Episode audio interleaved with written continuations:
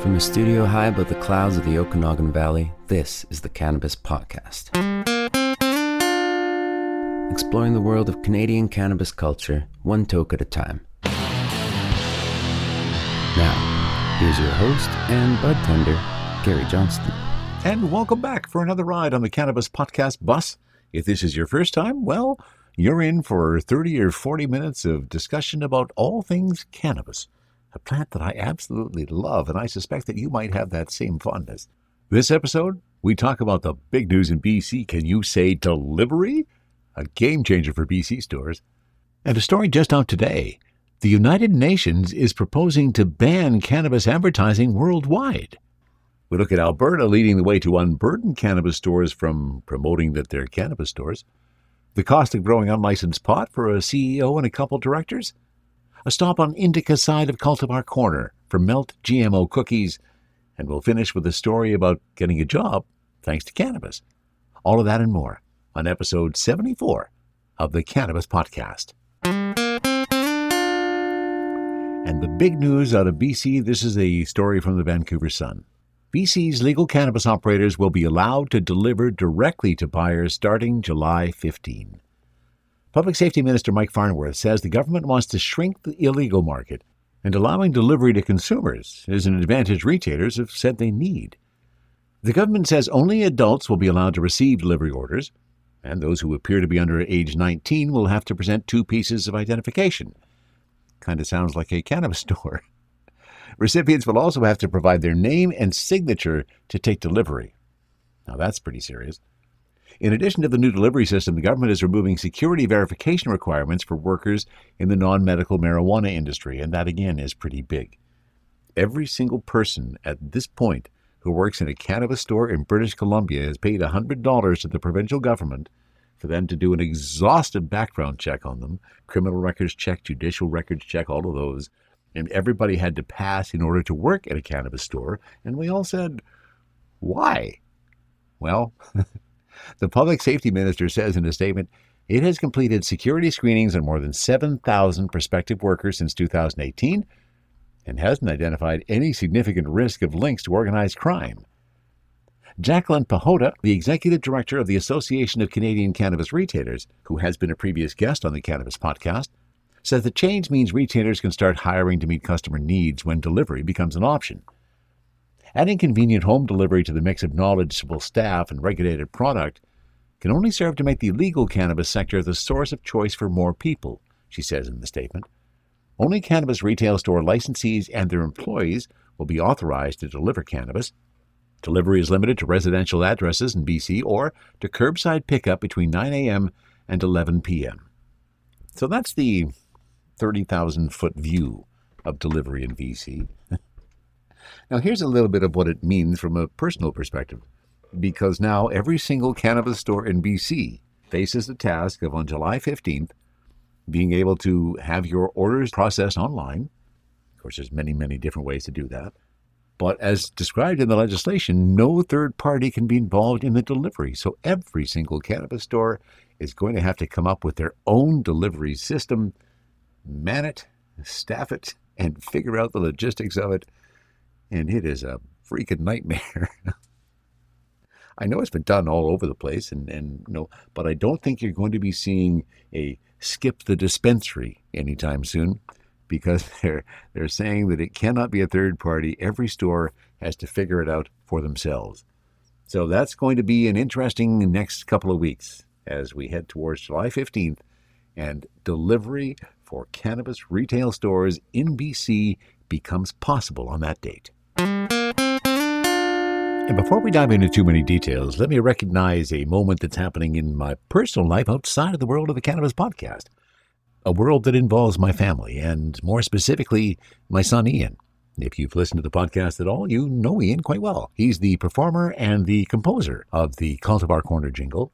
He's been living on the coast for years and years, and the news is that he and his wife, Christine, are moving back. They're coming to Kelowna.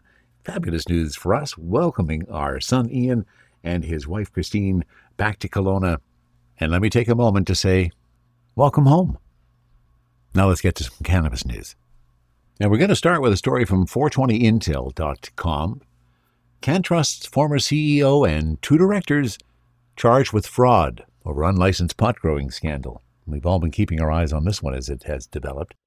Fraud charges have now been laid against CannTrust Holdings Incorporated's former chief executive, Peter Ricchetto, and two former directors, all of whom face possible jail time of up to five years if found guilty in a sweeping quasi-criminal case led by the Ontario Securities Commission. Company co-founder and former board chair Eric Paul and former director Mark Litwin are also charged with insider trading following a months-long investigation by Canada's largest capital markets regulator. The O S C moved in following blockbuster revelations in the summer of two thousand nineteen that a Health Canada inspection of the publicly traded company uncovered unlicensed cannabis growing at its Pelham, Ontario facility. The three men are facing a total of more than a dozen counts that include allegations of making misleading disclosure to investors in a case that will be prosecuted in the Ontario Court of Justice due to its quasi-criminal nature, rather than before an O S C tribunal as a civil matter. And this marks the first time the Commission has gone after a public company over disclosure using its quasi-criminal powers. Quasi-criminal offenses such as fraud and insider trading carry penalties, including jail terms of up to five years less a day, and fines of up to five million dollars for each conviction.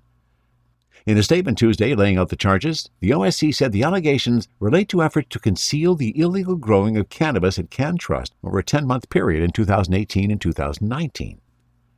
During this time, the regulator said, the three accused did not disclose to investors that approximately fifty percent of the total growing space at CannTrust's facility in Pelham, Ontario, was not licensed by Health Canada. Furthermore, the regulator alleges the trio asserted in press releases, corporate disclosures, analyst calls, and prospectuses that CannTrust was compliant with regulatory requirements, and they included all cannabis production in the company's financial statements, without stating that half was grown without a license.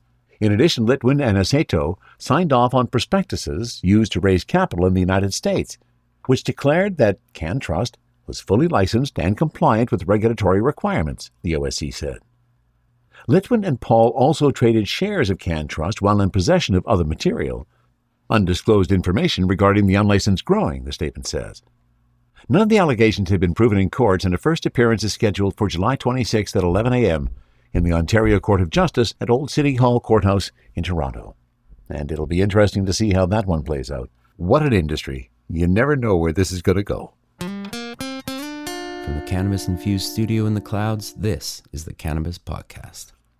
And now a couple of stories that have contrasting opinions, or at least contrasting directions. This is a story that, in fact, just came out this afternoon as I was preparing to record today. U N drug chiefs have called for a worldwide ban on all cannabis advertising. This is a story from Vice dot com. In the World Drug Report of twenty twenty-one, released today, the United Nations Office on Crime and Drugs, the U N O D C, said a comprehensive ban on advertising, promoting, and sponsoring cannabis would ensure that public health interests prevail over business interests. The report's authors said they were calling for the ban because young people perceive the drug to be safer than it actually is, a notion that it said had been influenced by persuasive marketing. A ban on cannabis advertising, which the U N can only recommend, not enforce, would work in a similar way to bans recommended by the World Health Organization on tobacco advertising, which have been effective in decreasing smoking in higher and middle-income countries. The idea with a cannabis advertising ban is that you put public health interest before commercial interest. Angel Mi, head of research and trends analysis at the U N O D C, told Vice World News. Of course, it is up to member states to decide if they want to take up this ban. But you have a large private sector now that is pushing to expand the cannabis market with all kinds of products claiming many things. It's like tobacco advertising one hundred years ago, which said tobacco was good for anything. The main thing is to make sure young people are not tricked by adverts into thinking cannabis is a healthy choice when it's not. Today's report revealed that cannabis products have almost quadrupled in strength in the U S and have doubled in Europe in the last two decades. It found the percentage of T H C, the main psychoactive component in cannabis, had risen from four percent to sixteen percent in the U S between nineteen ninety-five and two thousand nineteen, and from six percent to eleven percent in Europe. Despite this, the report said the percentage of children and young people perceiving cannabis as harmful has decreased by forty percent over the same period. It concluded, such a mismatch between the perception and the reality of the risk posed by more potent cannabis could increase the negative impact of the drug on young generations. In the U S, weed advertising and branding regulations vary from state to state but are far more lax compared to those in Canada, which has strict federal laws on advertising and promoting cannabis. In many legal weed states in the U S, celebrity endorsements are allowed. Packaging can be heavily branded and colorful, and weed shop fronts look like any other store. However, in most states where cannabis has been legalized, there are restrictions on promoting cannabis products to young people. In some states, such as Washington, adverts cannot depict cartoon characters or contain pictures that could be appealing to children. By contrast, in Canada, cannabis shops are papered over and have no adverts on the doors or windows. Tactics such as celebrity endorsements, testimonials, price offers, and the use of people, character, or animals, or imagery associated with glamour, recreation, excitement, vitality, risk, or daring are banned. In Uruguay, the first country to legalize weed, advertising the drug is banned outright. Whether you agree with the idea of a tobacco-style advertising ban or not, this call for a ban on cannabis advertising does feel like a significant departure for the U N, said Steve Rolls from drug reform group Transform. The fact that they are actively engaging with the regulation debate is a tacit acknowledgement that legal cannabis is something that cannot be ignored and has to be positively engaged with. The debate has moved decisively from should we legalize to how to legalize responsibly. A ban on advertising and promotion is a sensible starting point for legal cannabis markets because it's been an effective way to reduce harmful tobacco use. Yet, George McBride, co-founder of Hanway Associates, a U K cannabis consultancy, thinks a U N ban will have little bite. Companies in the U S are allowed a pretty broad range of advertising to adults with minimal enforcement at state level, he said. In terms of the U N's recommendation, I don't think any of the U S states will take a blind bit of notice. This year's annual World Drug Report warned that the number of people using drugs has increased above a rise in the global population by twelve percent to two hundred seventy-five million in the last decade. Well, there you go. We should start counting the cannabis users and see exactly how many million of us there are around the world. Should the United Nations be proposing a worldwide ban on cannabis advertising? An interesting concept, because now I'm going to go to a contrary story about how things are opening up in Alberta. Now a story from the Calgary Herald, which kind of shows the opposite opinion of what we just heard about. Albertan leads national efforts to unshackle Canada's cannabis industry. Albertan Nathan Mison said it's no accident he's co-chairing a bid to empower the country's cannabis sector as a crucial review of Canada's legalization of the drug nears. The province's outsized presence in the country's cannabis retail industry makes it likely that someone like him would help lead the Canadian Chamber of Commerce's efforts to supercharge the sector with a federally mandated review to begin three years after legalization. Alberta has four of the largest cannabis retailers in the world based here, said Mison, a former executive with one of them, Edmonton-based Fire and Flower. He pointed out that on June second, Calgary-headquartered High Tide became the first Canadian cannabis retailer to be listed on the NASDAQ exchange. It's because of Alberta's leadership that these companies have been able to scale and grow, said Mison, who's also part chair of the Alberta Cannabis Council. Alberta also has by far the largest number of cannabis stores per capita in Canada, but that critical mass of expertise and its counterparts in other provinces are needed to weigh in on a review of the Federal Cannabis Act, which itself triggers a review of how legalization has worked and what can improve it three years in, said Mison. That should include a dramatic liberalization of highly restricted marketing and consumption rules governing the industry, he said. The feds haven't done anything on cannabis lounges. Why can't we have conversations where we have cannabis infused in foods and cannabis cocktails to be served there, said Mison. While Canada dithers on consumption cafes, border states, including Michigan and New York, are moving ahead on them, he said. The industry is also seeking to lift the ten milligram cap on T H C for individual edible sales and constraints on packaging, both governed by federal law and also areas in which U S states have a more liberalized approach. Tight limits on the in-store promotion of brands is another sore spot that should be included in their review, said Mison, and John Carl, executive director of the Alberta Cannabis Council. Just as you can sample wine or beer in a liquor store, you should be able to have a hoot of a joint or consume a tiny amount of edible just to get the flavor, said Carl. You can have a big Budweiser display, but in our stores, all you can talk about is how much T H C there is in a product and how much it costs. It doesn't make for a very healthy industry. The current thirty-gram possession limit for legal cannabis should also be increased, he said. Nearly three years of recreational legalization has dispelled critics' worst fears of its societal effects, and the industry should be rewarded for operating responsibly, said both men.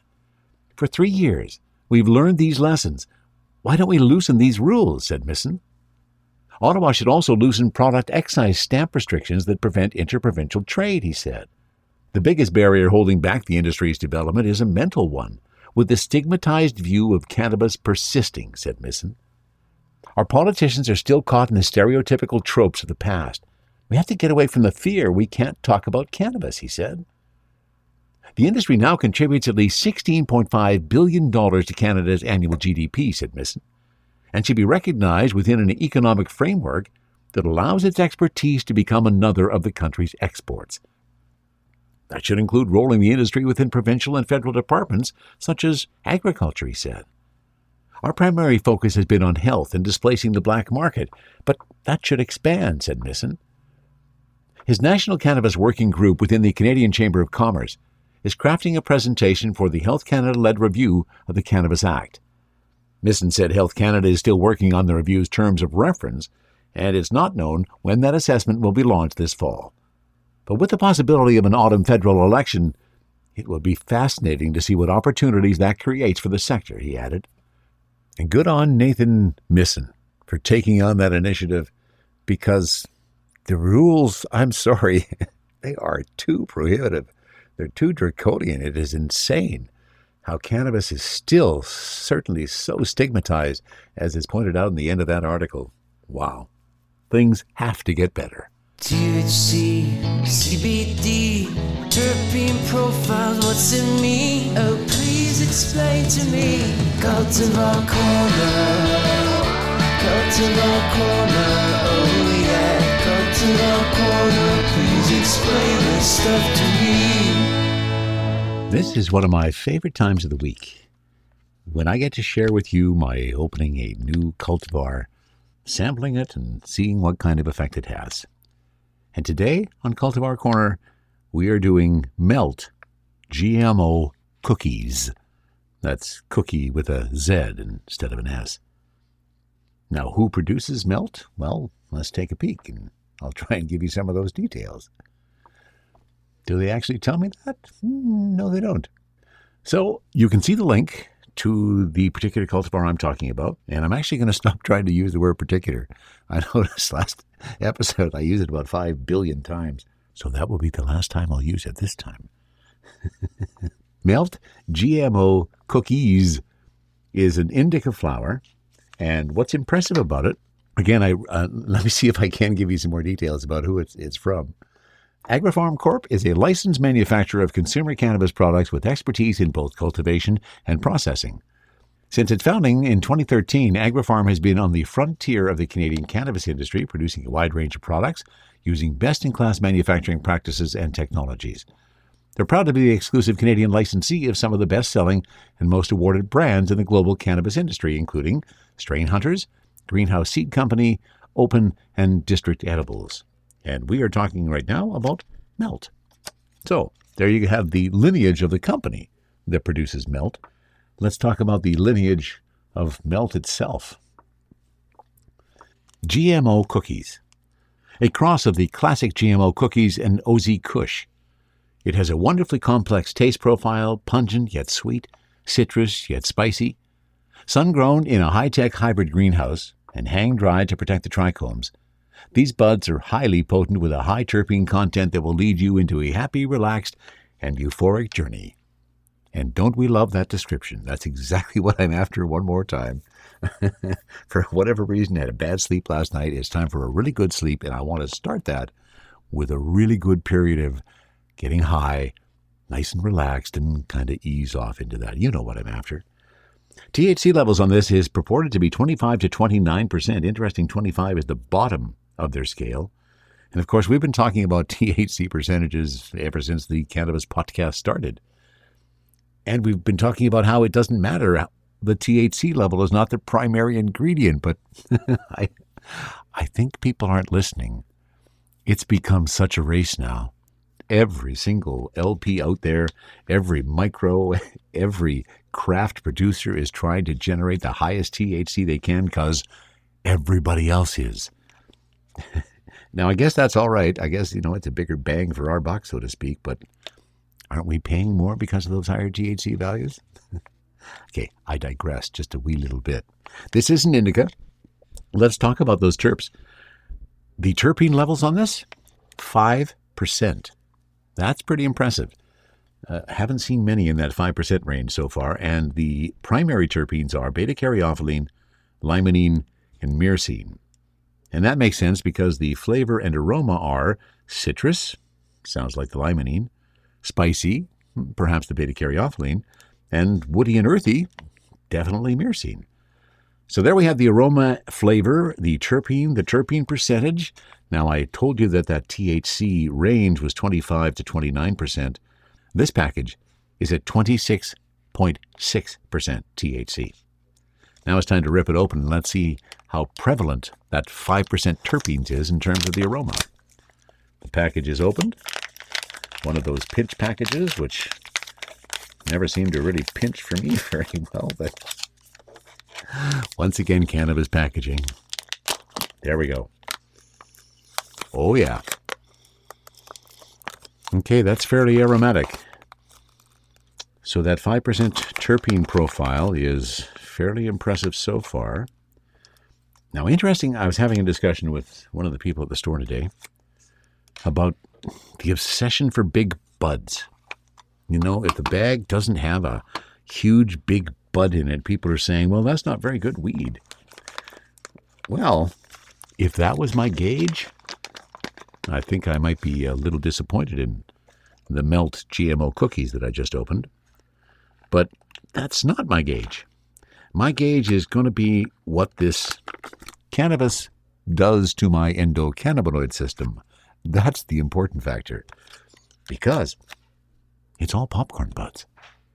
There's probably not a bud in here that's more than a half a gram. In fact, let me take that biggest one there, and yeah, it's about a half. So there you go. Lots of popcorn buds. It is well at weight. It is three point six grams in total weight. And lots of aromatics. So yeah, I do agree. There's some spiciness with that limonene. A little spicy. The Maybe it's the pepper and the caryophyllene that we're, we're picking up. Those peppery notes. And then the earthy. Definitely the myrcene. So myrcene, the third component in the terpene list, that's the one I'm hoping is going to give me some nice relaxation before this night is over. I have heard, by way of the grapevine, and that some that have sampled this before, that this has been termed a heavy hitter. Well, that seems like a challenge to me. You call something a heavy hitter, and I'm going to really want to understand how heavy that hit is. Now I think it's time we sampled some of this pretty bud.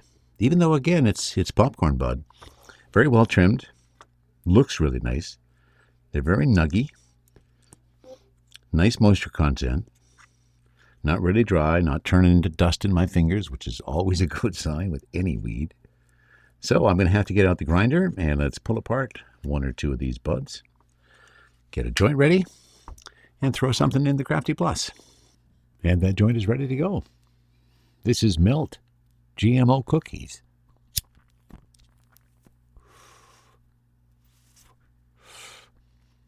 And I'm definitely not getting the same kind of a flavor sensation as I had on our previous edition. So that's a bit disappointing. And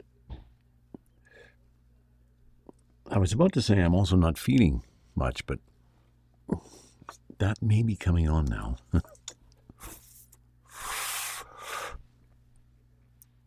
Because to have this referred to as a heavy hitter in my world, when somebody says that, they usually indicates to me that this is going to be a kick you on your butt kind of thing.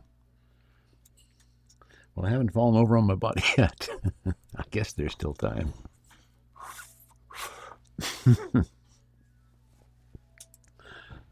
I think it's time we answered the other question, and that is, what does G M O cookies taste like in the vaporizer? Because, yeah, I am I am starting to get that euphoric buzz that mm, is something I've grown to really enjoy. Once again, I love being high. So it is coming on now. I can I can feel the euphoria coming, getting a bit of my happy eyes. And before that overtakes me, I'm going to throw some into my Crafty, and let's see what this stuff really tastes like when we can taste that five percent terps. So I'm pretty excited about this step. Okay. Yeah. The buzz is coming on. Not sure it's up to heavy hitter status yet, but it's yeah, a pretty good hitter. Let's see how far and, and how fast it develops. Yeah, there's more happy eyes. It's actually kind of fun when the happy eyes kind of slowly come on, rather than some that I just, bam, boo, boo, there they are. This one is kind of creeping up a little, but I can feel them coming. I can feel those happy eyes on the way. There's that sense of just, oh, yeah. Now I remember why I love cannabis so much. And I know I'm going to have that same sense of euphoric euphoria once the Crafty Plus is up to temp and we get to taste this. That five percent terpenes, and again, in order of appearance: beta-caryophyllene, limonene, and myrcene. Although I have to say, when you look at the link, there's that slow connection of the synapse that might be occurring. When you look at the link, it doesn't actually say beta-caryophyllene, it just says caryophyllene.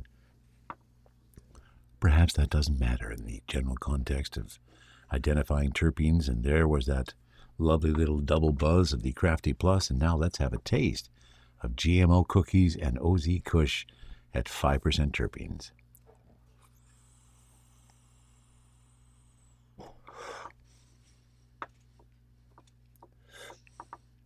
Mmm. Yep.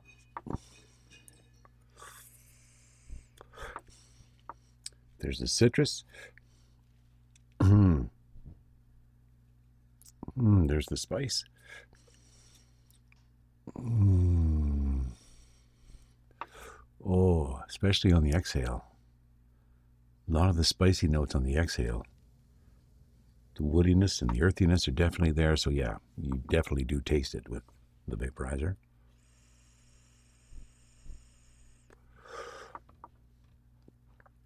Oh, that's smooth.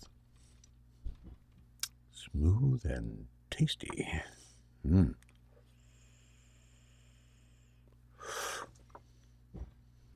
So once more, we have definitively identified that if you truly want to taste your cannabis, you should be using a herbal vaporizer.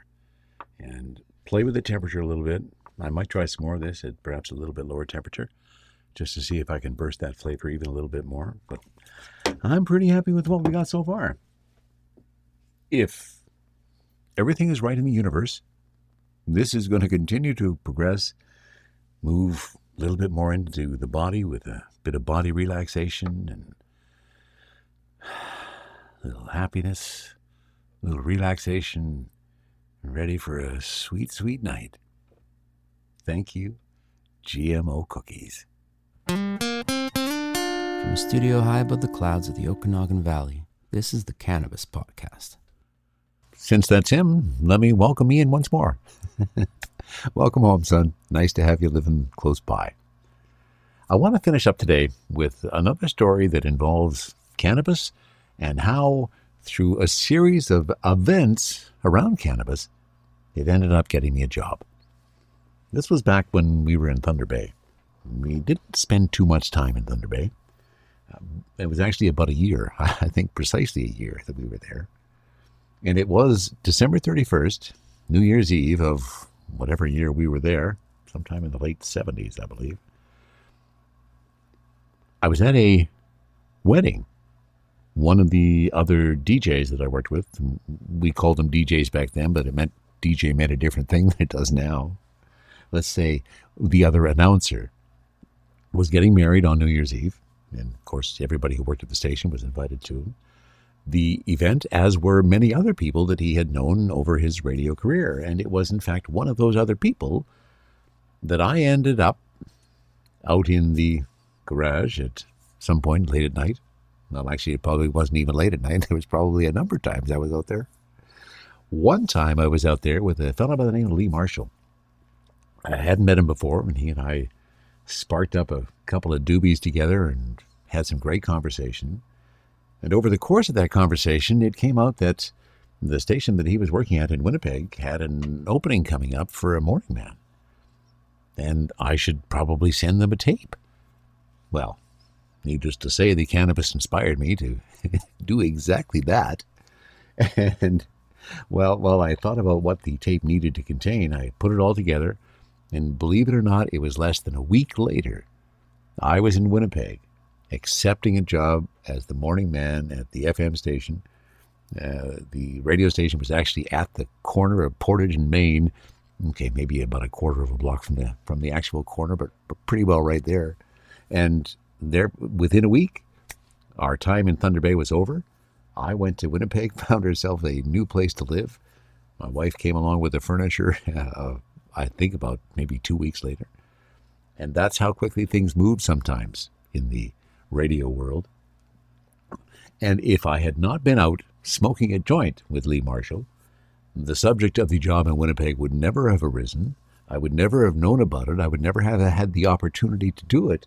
And if we hadn't smoked a joint that night in that garage, I might still be in Thunder Bay. So you see, you never know where some cannabis sharing may end up leading you. And speaking of leading us, I think that leads us to the end of this particular episode. I'm sorry, I used it one more time. But that's it. I'm going to drop the word from my vocabulary. If there is ever a comment you have, please send it along to info at cannabis podcast dot com. And remember, if you want the links to any of the stories that were talked about in any of the episodes, you'll find them back linked with the episode at cannabis podcast dot com. That's it for episode seventy-four of the Cannabis Podcast. From the cannabis-infused studio, high above the Okanagan Valley, this was the Cannabis Podcast.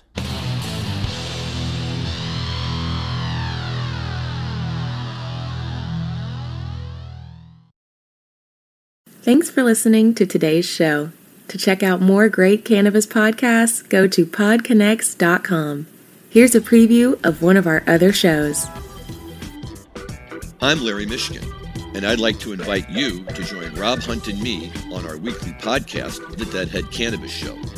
Each week, we explore the latest cannabis and jam band news and reminisce with other deadheads and jam band lovers about the great musical acts that we've seen and heard. Check out a new episode every Monday.